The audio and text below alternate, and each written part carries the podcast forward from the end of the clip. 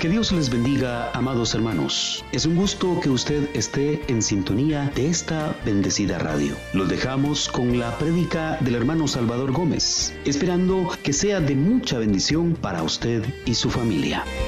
Jesús ha venido a ampliar el horizonte de nuestra vida para que no nos quedemos enfrascados en un área, en una zona y generalmente nos enfrascamos en aquello en lo que hemos fracasado.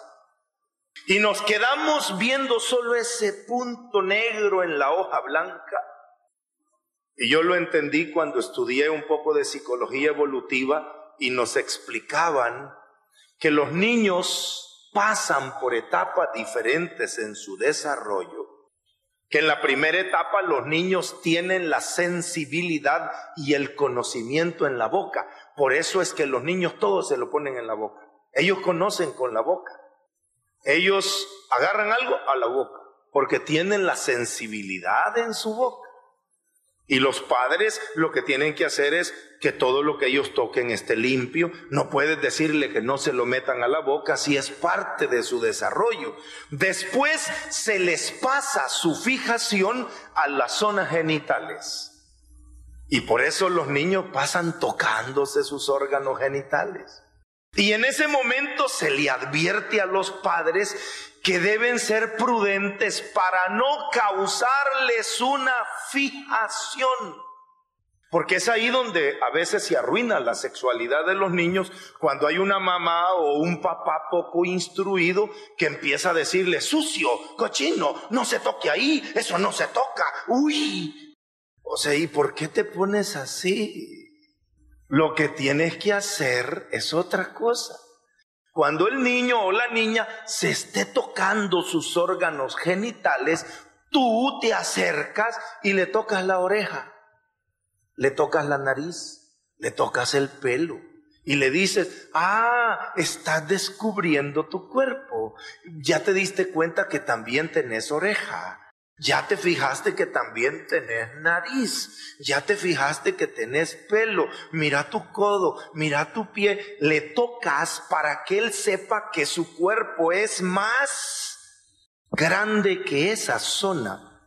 Eso es lo mismo que hace Jesús. Es la pedagogía de Dios, que Él nos ama como un Padre mucho más instruido, amoroso y paciente de lo que nosotros somos. Y cuando los discípulos están centrados tocando sus heridas, ay, me dolió, ay, me lastimaron, me abandonaron, fracasé. Cuando te quedas lamiendo tus heridas y vas a caer en una fijación de un fracaso. El Señor viene y te ayuda a ampliar el horizonte y te hace ver que tú eres más que ese fracaso, que tú eres más que esa herida, más que esa zona.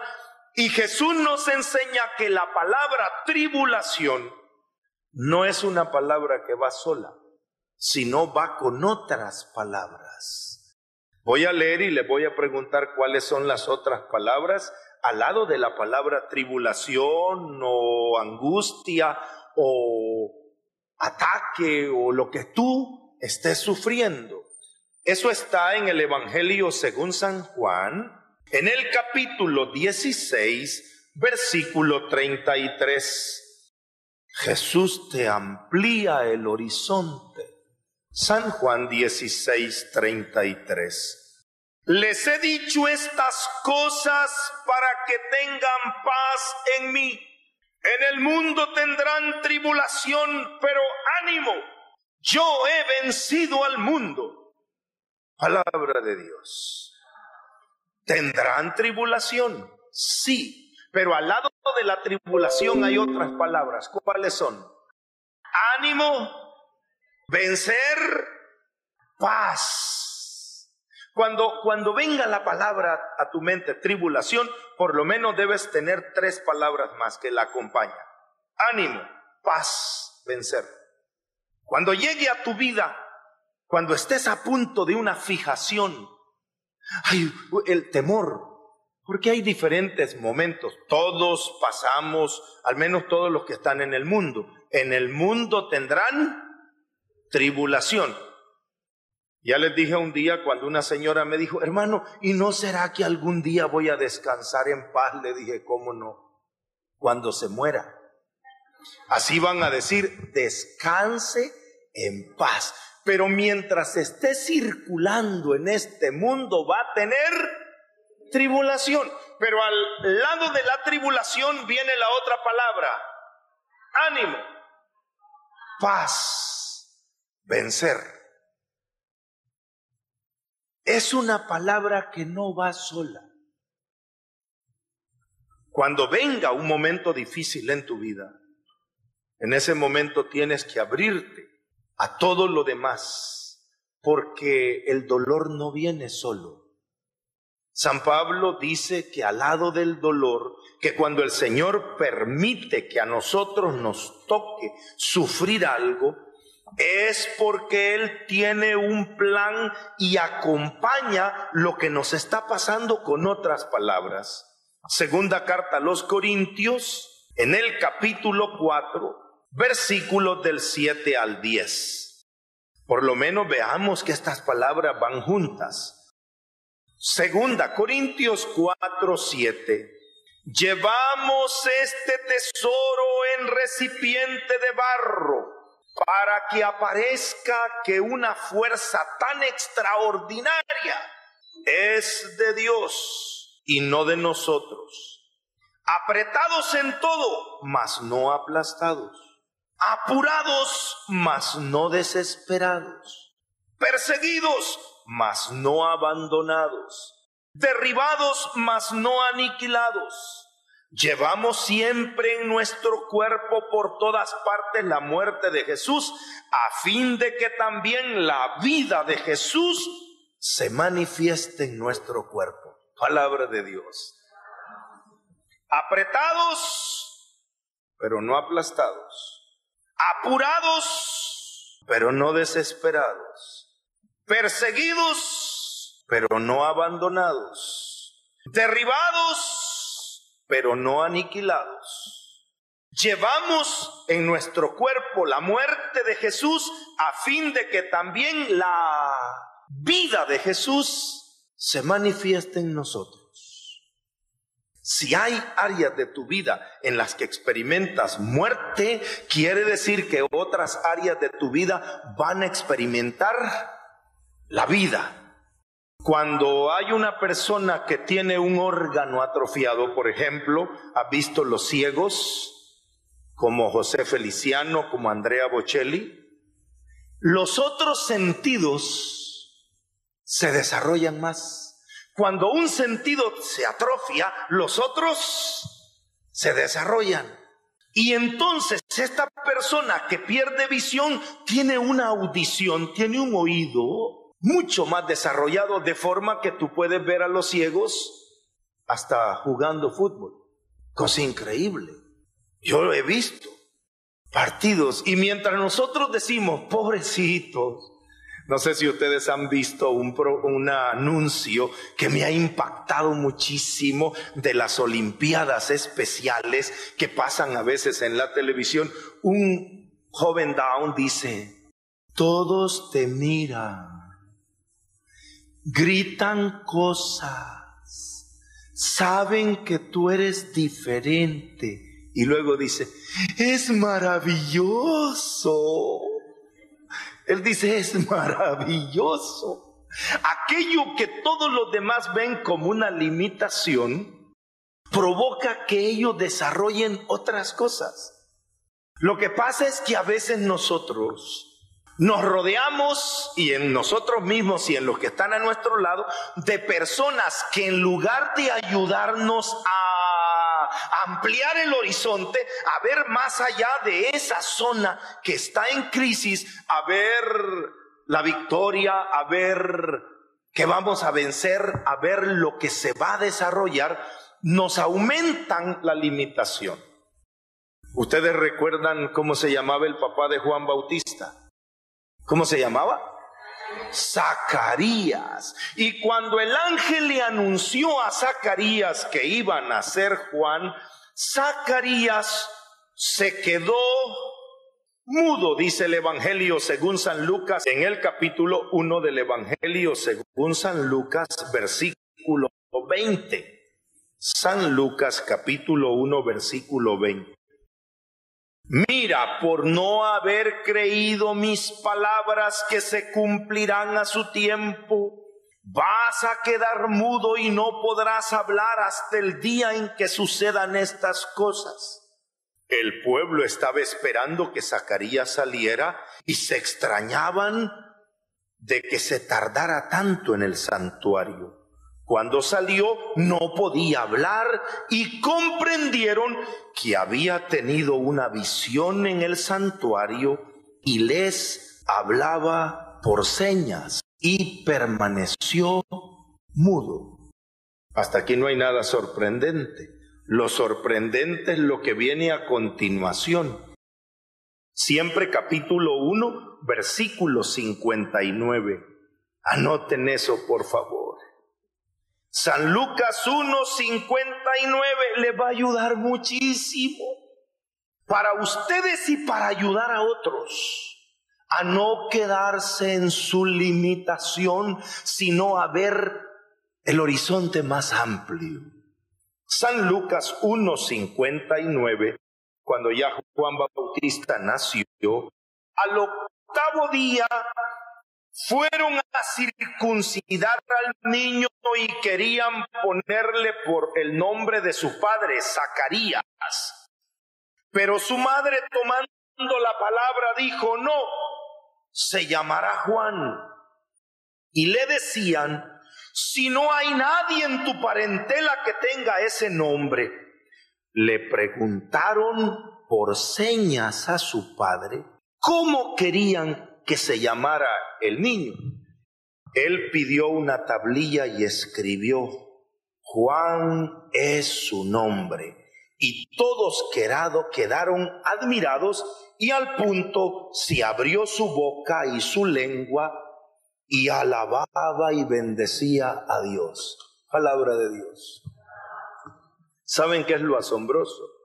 Que Zacarías se había quedado mudo. Pero los que lo rodeaban no solamente lo consideraban mudo, sino que también lo consideraron sordo. Porque le preguntaban por seña. Yo nunca había entendido ese pasaje de la Biblia hasta que me tocó vivirlo. Cuando a mí me operaron las cuerdas vocales me quedé sin hablar 30 días, en silencio, porque no sé si todos lo saben, pero según mi otorino yo solo tengo una cuerda normal y la otra atrofiada, o sea que tengo la mitad de la voz que debería tener. Imagínense ustedes. Si yo tuviera la voz, ustedes ya estuvieran sordos. Y cuando me operaron, llegaba la gente a verme y yo tenía mi tablilla, ahora sí me acordé con mi papel y les escribía, gracias por venir a verme. Ellos agarraban la tablita. Y me anotó, estamos orando por usted. Y entonces yo les agarraba la tablita. El que no puede hablar soy yo usted sí puede hablar. Y le recuerdo que estoy mudo, pero no sordo. Oye, Zacarías estaba mudo. Y los que le preguntaban, en lugar de decirle, don Zacarías, ¿cómo quiere usted que se llame? No. Y Zacarías decía, pero ¿qué le pasa a esto? Si él solo estaba mudo. Pero para todos no solo era mudo, sino que también hay gente que te hace sentir más grande tu limitación. En lugar de decirte que tú eres capaz de superar esa zona de limitación, te la magnifican y te hacen creer que eso que te ha pasado acabó con toda tu vida. No, es mucho más amplio, es más grande. Para eso hay que aprender a ver más allá, a ver más allá. San Pablo sigue instruyendo, nos volvamos otra vez a la segunda carta a los Corintios, donde San Pablo nos instruye. Dice, ¿quiénes son los que pueden descubrir ese tesoro, aunque lo que se mire sea un vaso de barro? Dice que llevamos un tesoro en un vaso, pero los demás miran solo el barro, no son capaces de ver el tesoro. ¿Quién es? Sigamos el discurso de San Pablo en la segunda carta a los Corintios, capítulo 4, versículo 16.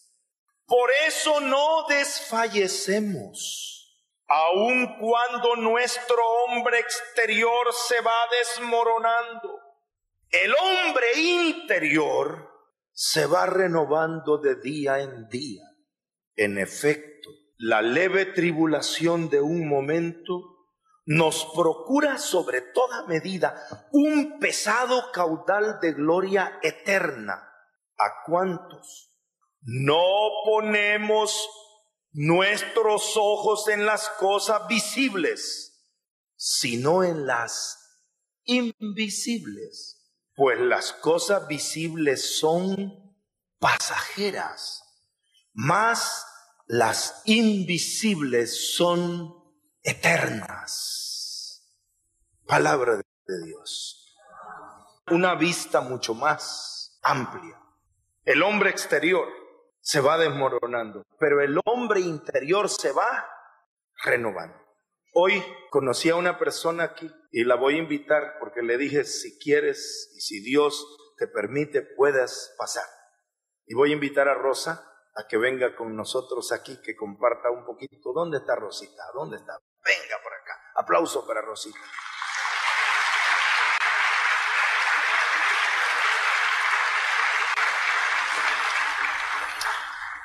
Mira que me estaba diciendo que cuando los médicos la ven, le dicen, tú no deberías estar así, tú no deberías estar aquí. ¿Y cómo debería estar? Dice, tú deberías estar y le dan todo el cuadro y ella dice, ay, pensar que puedo estar así, pero yo no estoy así. Y le pedí que compartiera porque, porque es increíble lo que está pasando en su vida. A ver, Rosita, ¿cuál es el diagnóstico que te han dado a ti? Eh, bueno, yo tengo un cáncer en el estómago en la etapa 4. Para los que no saben de eso, como yo antes, que no sabía nada de eso, el cáncer tiene cuatro etapas y la primera etapa, bueno, claro, es la más benigna y la cuarta es la más fuerte. ¿Y desde cuánto tiempo estás así? Bueno, me lo diagnosticaron en junio del, del año pasado, del 2005. O sea que supuestamente ya el término que tenías... Bueno, en ningún momento me han dado una, una esperanza de vida X, o sea, no me han establecido una fecha ni nada de eso, pero nada, me están dando quimioterapia, yo llevo 14 quimioterapias y nada, lo que yo creo que por lo que Salvador quiere que yo eh, haya, quiso que yo subiera aquí, eh, es para que ustedes sepan que independientemente de que lo que yo estoy pasando es muy fuerte, o sea, cuando a mí me lo dijeron, como ustedes comprenderán, eso fue un shock para mí, para mi familia, imagínense, para todos, para mis compañeros de trabajo y eso. Eh, pero eh, independientemente de eso, ha sido una bendición muy grande para mi vida y para la de todos los que están alrededor mío, porque he aprendido muchas cosas eh, que antes, o sea, veo cosas ahora que antes no veía. Son muchas, pero pienso que la principal es el hecho de que hay un Dios que aunque uno supuestamente lo sabe, pero parece como que lo tiene guardado en una gaveta. Y entonces uno, eh, quizá con la ayuda de algunos familiares y algunas personas que me encarrilaron y eso, una de las que estaba cantando ayer aquí, que se llama Mari Carmen, me ayudó muchísimo. Eh, bueno, pues uno llega a encarrilar su vida, llega a acercarse un poco a Dios, a compenetrarse y eso, y uno se da cuenta de que las cosas que Dios le manda a uno siempre son para bien, porque definitivamente que esta enfermedad ha sido una bendición para mí y para mi familia. Mira, espérate un momento. Oye, y lo que la razón por la que yo me quedé impactado es porque le pregunté si tenía hijos, si tiene hijos. Y me dijo que tiene dos. Oigan la edad de los muchachos. Bueno, ahora mismo tienen, uno acaba de cumplir cinco años y la otra tiene nueve. Y lo que le comentaba el hermano Salvador es que llamé a una gran amiga y le comentaba sobre la preocupación que tenía, eso fue al principio cuando me enteré, porque yo decía, Dios mío, son demasiado chiquitos, o sea, los voy a dejar desamparados. Y entonces esa amiga mía me dijo, Rosa, no te preocupes, que si tú quieres a tus hijos, Dios los quiere más que tú. Dios los ama más que tú. Dios no los va a dejar desamparados. Y bueno, gracias a Dios que ella está viendo más allá de lo visible, más allá de su diagnóstico. Y me estaba diciendo que cuando los médicos la ven, le dicen lo que debería estar viviendo, ¿verdad? Lo que debería estarle pasando. Y ella dice, pero ¿y qué será que no me pasa eso a mí? ¿Qué será que no me pasa? Sí, de hecho, eh, los médicos eh, cuando me ven se sorprenden eh, porque me dicen, pero tú deberías estar seca, tú deberías estar perdiendo peso. Y realmente yo lo que he hecho es ganar libras. Desde que yo supe que tenía cáncer para acá, tengo algunas 10 o 12 libras de más. Y me siento muy bien. Ahora mismo hasta me recomendaron que comenzara el gimnasio. Estoy en el gimnasio. Llevo una vida, bueno, realmente estoy de licencia en el trabajo porque no me conviene ese tipo de estrés y eso. Los médicos no lo sugieren. Pero fuera de eso, yo llevo una vida totalmente normal. Me planifico, bueno, me toca quimioterapia. Bueno, pues todo lo otro lo hago la semana anterior y ya esta semana es para la quimioterapia y así sucesivamente, o sea, todo en orden. Hasta que el Señor quiera. Gracias, Rosita. Dios te bendiga. Oye, qué cosa.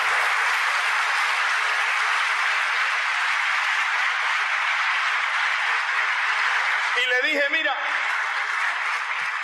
necesitamos escucharte. Porque a veces nosotros, por una cosa más pequeña que un cáncer terminal con metástasis en el cuerpo, nosotros nos quedamos viendo esa zona y nos sentimos tan deprimidos, tan hundidos y no nos damos cuenta que hay mucho más. Me recordé de una persona también que conozco que me dijo, mira, yo estaba angustiadísimo porque me habían dicho que tenía seis meses de vida. Pero desde que me dijeron que tenía seis meses de vida, cambió mi vida porque dije, ah, gracias a Dios, por lo menos tengo seis meses. Dice, los demás no saben si tienen o no tienen seis meses. Porque él, él sabía, dice, yo tengo seis meses. Los demás a saber, dice, si le quedan solo días. Porque hermano, hermana, déjeme decirle que todos somos enfermos terminales, todos. Solo que unos están diagnosticados y otros no. Y uno nunca sabe. Y él dice, yo ya sé. Y entonces dejé de preocuparme y empecé a vivir los días y a llenar cada día y aprovechar el tiempo. Y dice, mira, he vivido mejor este tiempo que todos los años que perdí.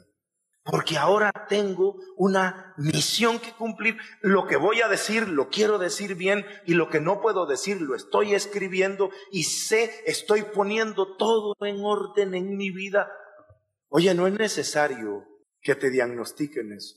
Lo que es importante es que descubras lo positivo que hay en eso aprender a ver más amplio, no solamente quedarnos en la parte negativa del diagnóstico o en la parte negativa del conflicto, sino ampliar la visión y decir, al lado de este reto, al lado de esta tribulación, viene una fuerza especial que Dios nos da.